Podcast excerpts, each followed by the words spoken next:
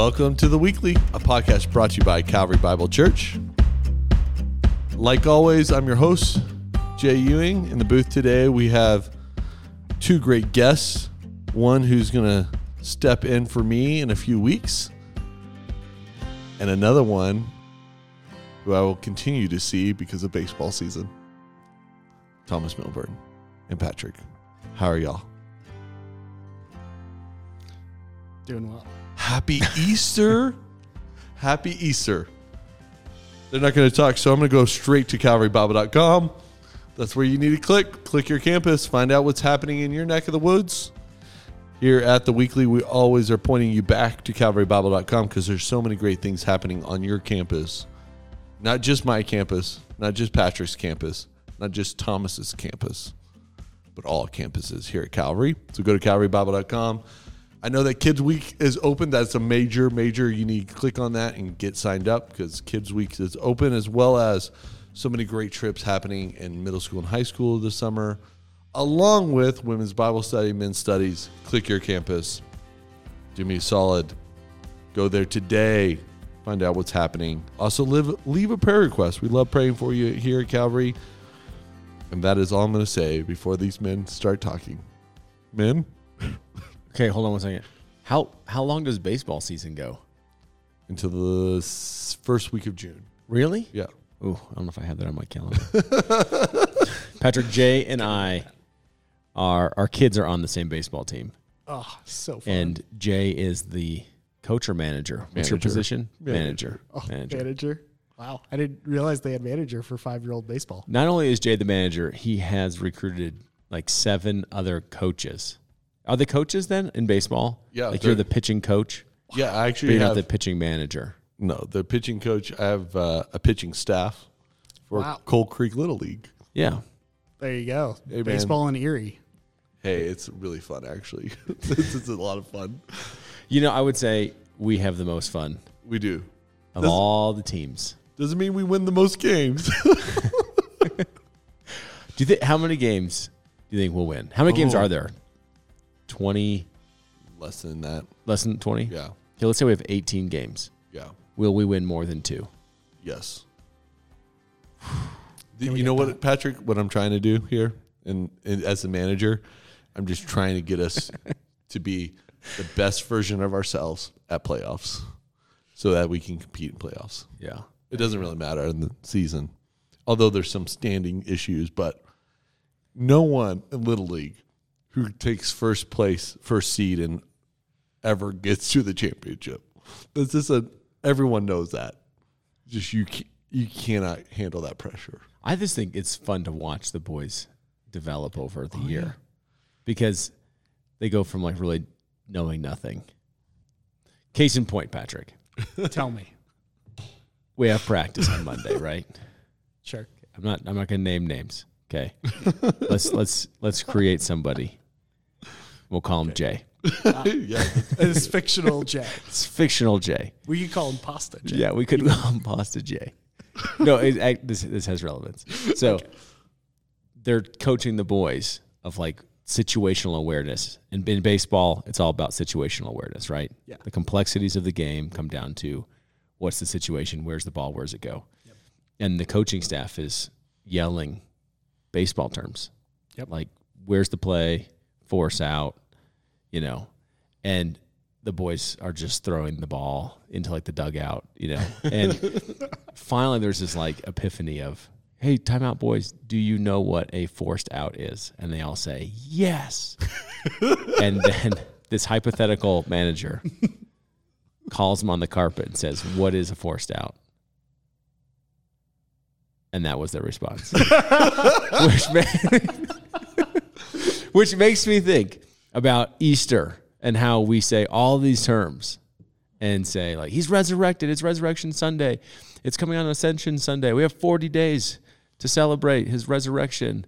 Gospel story luke john and everyone nods their head. And then everyone's like do you get it? Do you get it? And then like their life is like all kind of dis- dysfunctional. And then we say do you guys know what these words mean? Do you know what jesus did in conquering death. Do you know what the cross was for the grave was for the resurrection was for? And they all nod yes. And then someone calls him on the carpet and says, "Tell me about it," and it's about that quiet. Mm. So thinking about Easter, how was it for you guys, and what was that event?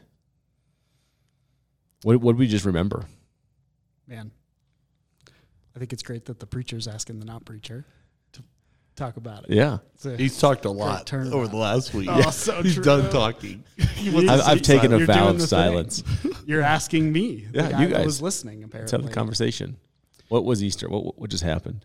Man, I think John at the Boulder campus put it so well before the scripture reading that Easter really is the point at which all of history changes.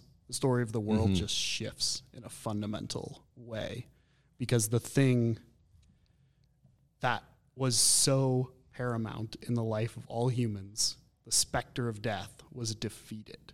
And that defeat was promised to everyone who would accept it. And I'm like, whoa, that that is what the resurrection is in my mind. Is like it, it's this incredible moment where we get to see the greatest fear we have, the greatest evil we face defeated on our behalf and given to us as a free gift Mm-hmm. by the Lord Jesus.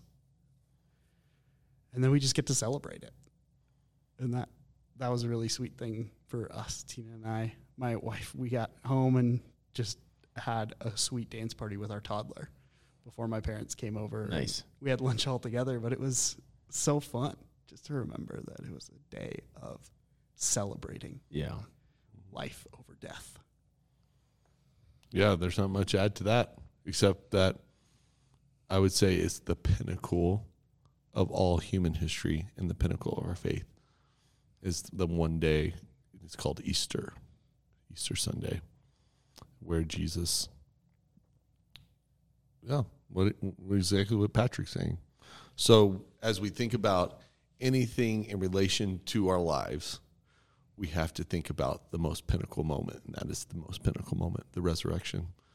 Sunday when they said, He's it's empty. The, the tomb's empty.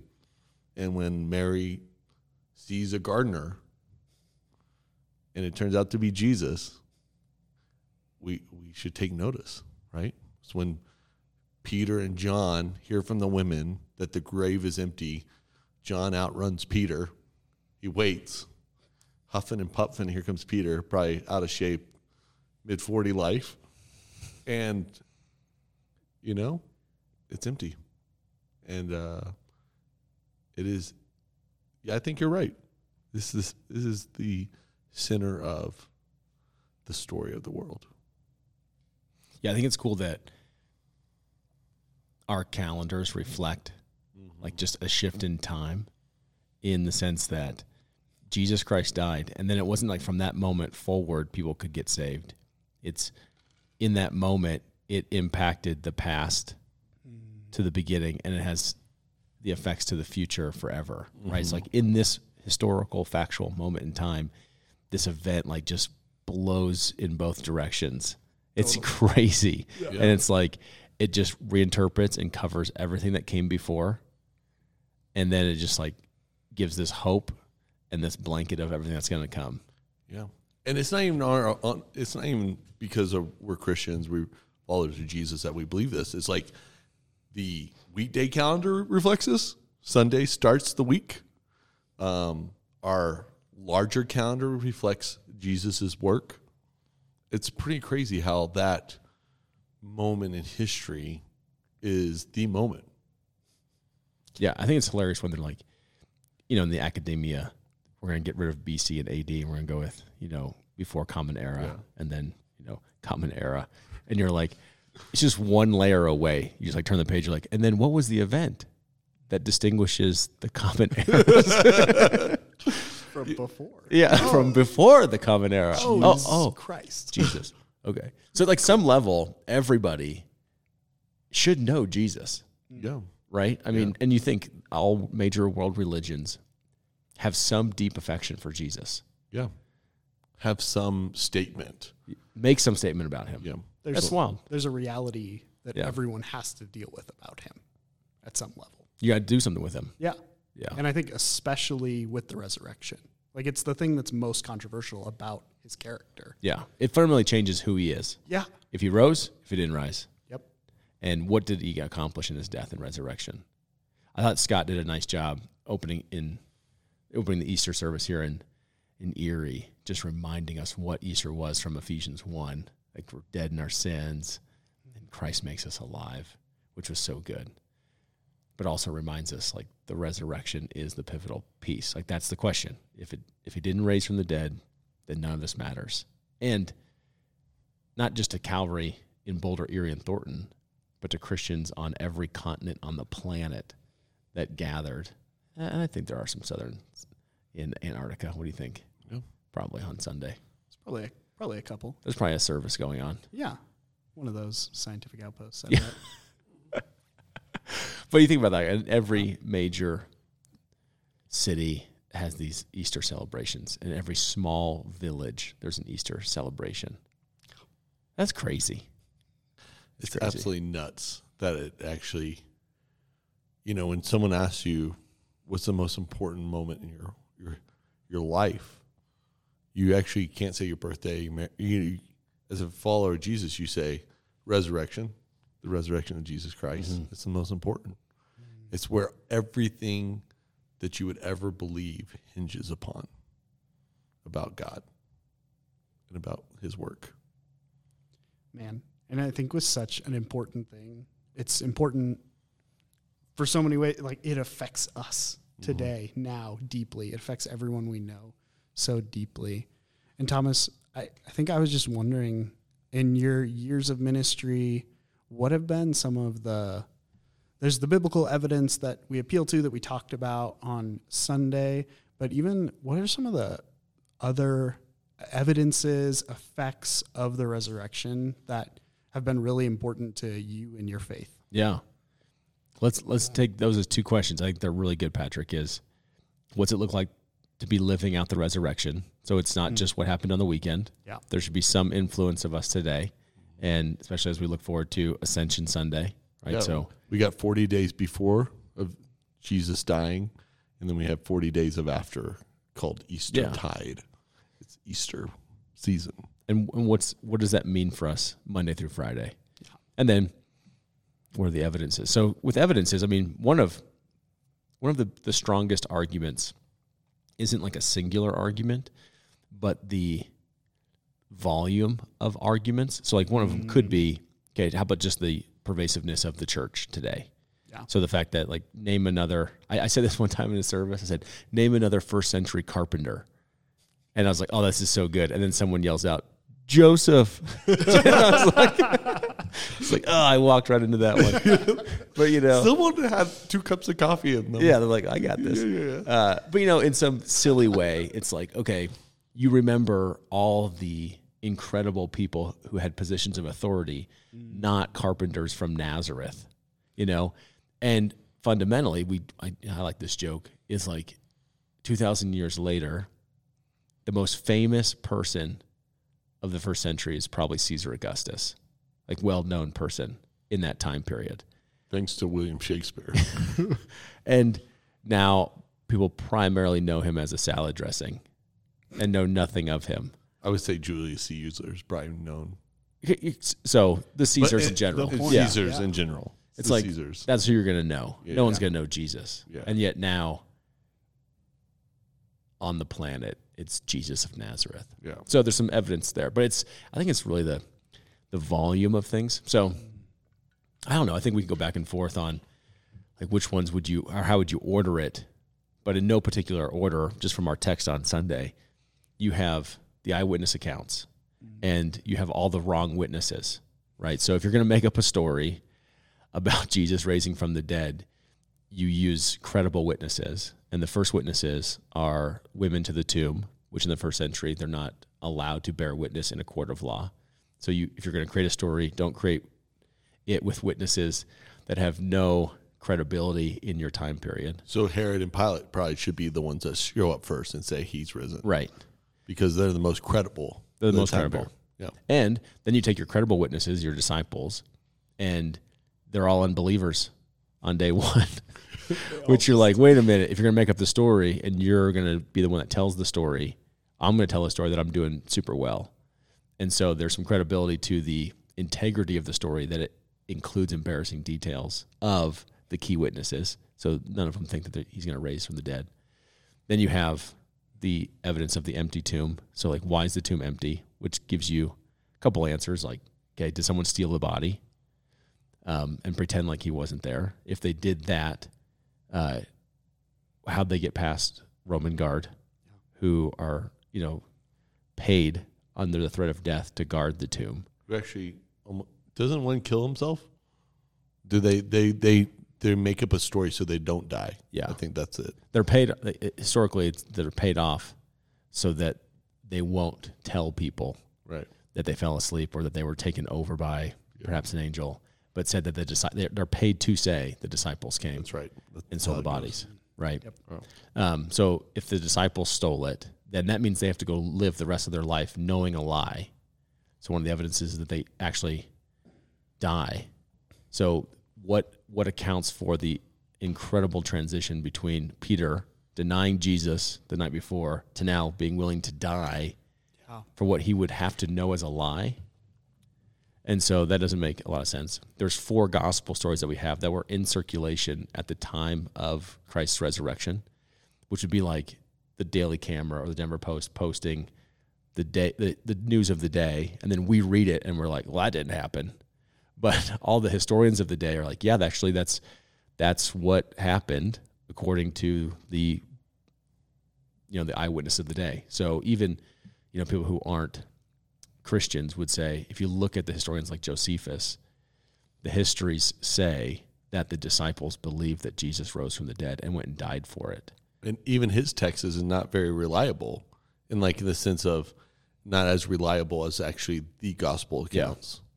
Does that make sense? There's not as many evidences Right. that yeah. But even his account and like rabbinical accounts will account for an empty tomb. Right. So it's kind of like this. It's like so everyone everyone agrees the tomb was empty, under guard, with a stone rolled in front of it. The question is like how how did it get emptied? You know, it's kind of like Jesus' miracles. Everyone might dispute how Jesus is able to do it, but you have secularists like the Greeks who are writing at the time who are saying Jesus is actually doing these things, and they're recording it in history. They say it's magic the rabbis of the day are watching Jesus do these things, and they're saying it's actually happening, and they account for it as demonic. And then you have the Christians who are saying we're watching this, and it's the act of God, right? So everyone agrees that the miracles and these things are happening. The conversation is how. So it's like the tomb is actually empty. So historically, whether you're a Christian or not, everybody agrees the tomb is empty. The question is how, you know. So th- these are the kind of the evidences that just like compound. Then you have Jesus appearing to a plethora of witnesses, you know, individuals at time, men and women, young and old, with groups, inside, outside. It's like it's not just one appearance to one person who saw a vision of him, right? It's like for 40 days this guy walks around and meets with everybody. Yeah.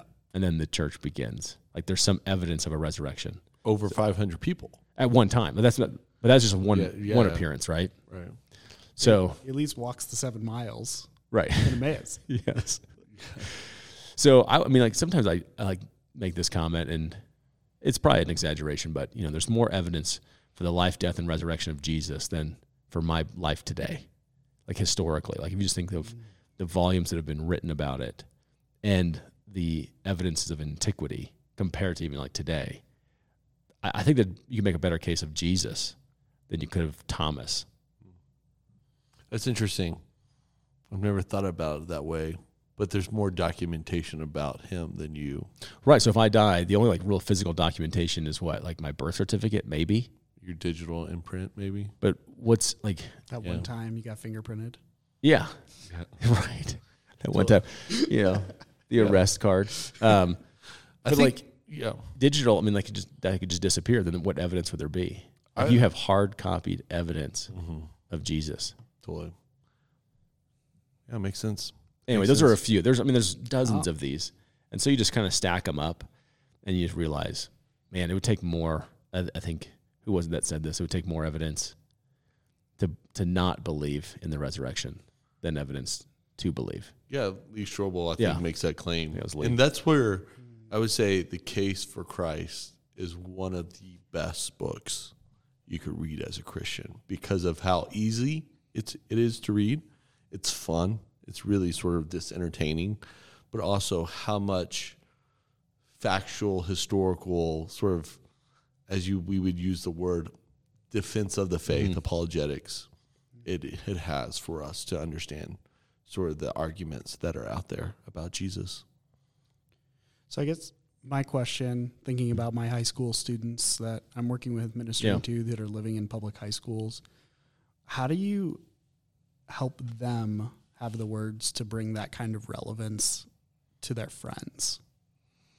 Yeah, I think in, in some respects, it's kind of knowing some of the arguments. Hmm. Like even with, let's go with the absence of the tomb. It's not just that guards were guarding it and it was, you know, closed with a stone. It's the linens are there. These are all the details of a historical document, right? So there's all these extra details that you have to do something with. Like the linens are there, but the body's not.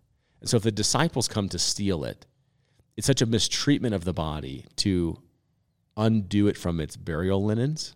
They wouldn't have. They, that would be be terrible. It'd be uh, such a de- degradation of the body.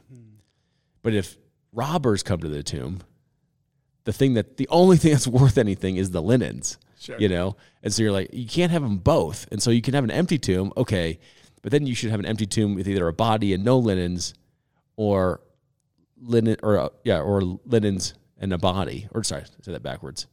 Either a, a body without linens, Yeah. or linens with a body. You know, and you don't have either. And so these are all the extra details I think that Luke puts in and the other gospel writers. So part of it is have you taken time to think through it yourself?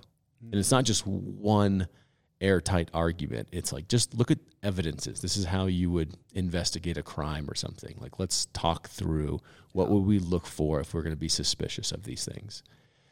And then to have some of those things rehearsed, I think helps. Um, like talking through it with someone, asking those secondary questions. Like, well, I have a, I have another question then. Like, what does this mean about Jesus? What about this about? And then just continue to talk about it for the high school students. And the linens were actually folded. That's and where, like, you, no Robert and the history has cleaned up behind themselves. you know, it's like smash and grab. Like, that's, Yeah. it'd be idiotic to do that. So yeah, I think those are all the details. And the best part is, I mean, you gotta read the story as it's intended. Like, if you're writing this today, we would require you to put footnotes. Correct? Like, Oh, yeah. cool piece of information. Where'd you get that? And don't cite Wikipedia, right? Or Cite eight to 10 scholarly. Exactly. resources. So that's essentially what Luke has done is I'm going to name people throughout the story. Mm. And these are my footnotes essentially so that when you receive this and you're like, "Who told you that?" Well, I named you. I named it. His name was Cleopas on the road to Emmaus. I know him. Yeah, you can go at like you're receiving the story the same time Cleopas is alive. So he's your footnote. And so even like later historians, you can say, okay, did these people live at the same time? Was Herod the governor of Judea at that time? Was there really a census that went out? And you can look at extra biblical texts that aren't trying to push any sort of agenda and say, do they affirm the footnotes of these people that Luke puts in? So I think for the high school student or even anyone really, mm-hmm. it's kind of back to our baseball analogy. It's like, do you guys all believe the resurrection? Yes. Why? You know, it's like, well, we shouldn't be silent. There is so many pieces of historical factual evidence mm. that we can have confidence to say, yep, this is why I believe what it is. Yeah, that's sweet. Thanks for yeah clarifying that, answering that. And even you had mentioned I asked you two questions that you separated out so well. But even how do you see that resurrection reality breaking into the Monday through Friday? Yeah. I don't want to be like the answer man on this podcast episode, but I think Eugene has a great phrase called practicing res- resurrection. And that's a weird phrase in cultural moments in some ways. But I think it really helps sort of understand that each day we live, we are living in view of a resurrected king. Does that mm-hmm. make sense? So, what is Jesus about? He's about redeeming. What did the first disciples do after they saw the resurrection? They told people about the resurrection, right? They did something with it. They like lived a life that was different than what they had lived before. So that's how you practice resurrection. You wake up today thinking, I'm living a life different and and better and in focus of Jesus is raising from the dead today at work than I did yesterday. Hmm. So I'm kinder, right? I, these are the things that resurrection forces you to do. Life change. It changed the disciples' life. It changes our life. How do I see? I understand that God still does miracles. That I'm I'm still praying for miracles. I'm praying for my friend's diagnosis of cancer because I'm practicing resurrection. I'm I'm living to the reality. If if a, if God can raise Jesus from the dead, then He can easily step in on a cancer diagnosis. Mm-hmm. Does that make sense? Oh yeah. I just saw it today. Even like tulips in Colorado show us resurrection because out of the winter, the first signs of springs are tulips. Right, something that was dead from winter is now alive. Right. It's actually one of my favorite things to do in a place that my wife and I have lived is planting tulips because it's just this perennial gift of death to life that always shows up again and again. Right. Yeah, I think it being in this even season of spring Yeah. is Right. like everything's in Colorado is about to just go off, right? Right. It's going to become green again. Well, I'm things are sneezing a lot, so yes, it's, it's about to really blow up around here. And I think for me, in my own, just like you talk about practicing resurrection, is as I see the trees get new buds on it, and the trees in my backyard that I planted that were 18 inches tall when I planted them, and now they're like over eight feet. Um, I'm asking myself, I wonder if I've grown. Like, in what ways have I grown over the years? Like, what ways there's is there new life in me because I'm practicing the way of Jesus? Yeah. Or, you know, gosh, it just looks like there's actually not real growth there. It's all manufactured. Um, I'm, I'm giving the appearance that it's green, but it's not. And then, and there's another just a visual in my own life because last year I tore out all my grass in Erie and I put in synthetic turf in my backyard, which is amazing. And TruGreen, I think we're just making phone calls in January, and TruGreen calls me and says, "Hey, how's your grass looking? Do you think we could help you out this year?" And I told him, "Bud, my grass is looking bright green right now." He's like, "How's that possible?" so I have synthetic turf. He goes, "Oh, all right. Have a good day." You know, and but it's funny because during the whole winter, I'm exposed. Everyone knows that my grass is fake. Mm. But then in the spring, it's less evident, right? Mm-hmm.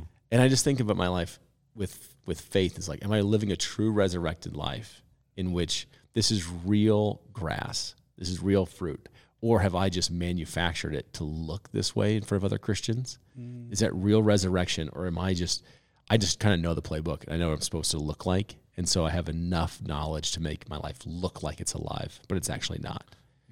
Yeah, and like someone you know who's had a horrible season of marriage or just devastating relationships, like the hope of this Easter practice is that God can raise that from the dead. He can change those relationships into new life because that's what He does best. You know, that's what God does best.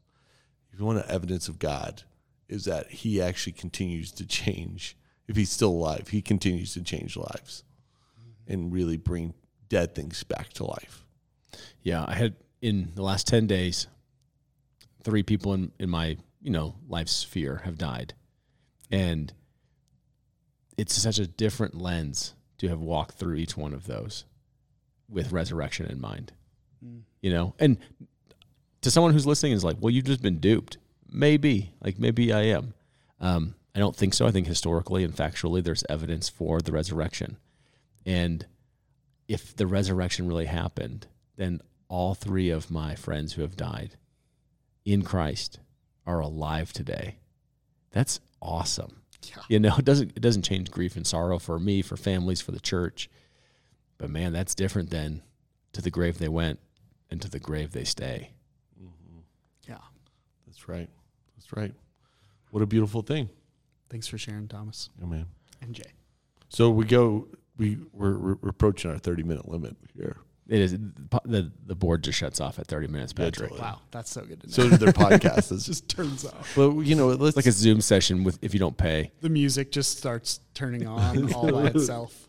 the microphone descends for, for- to, to the ground, like the Emmys, the Oscars. But um, you know, we're this is really good. This is why we're in. We're going into the Book of Daniel because winsome living is about how do you how does one live in a world that doesn't understand there's a God or that God's in charge, right? Yeah. Is that what Daniel's asking? What is Daniel? What? Why are we in Daniel? Why are we going to Daniel? no, Daniel's going to be great. Um, we're going to look at the first part of Daniel to clarify. Uh, maybe we'll do an evening of eschatology and pick up the second part.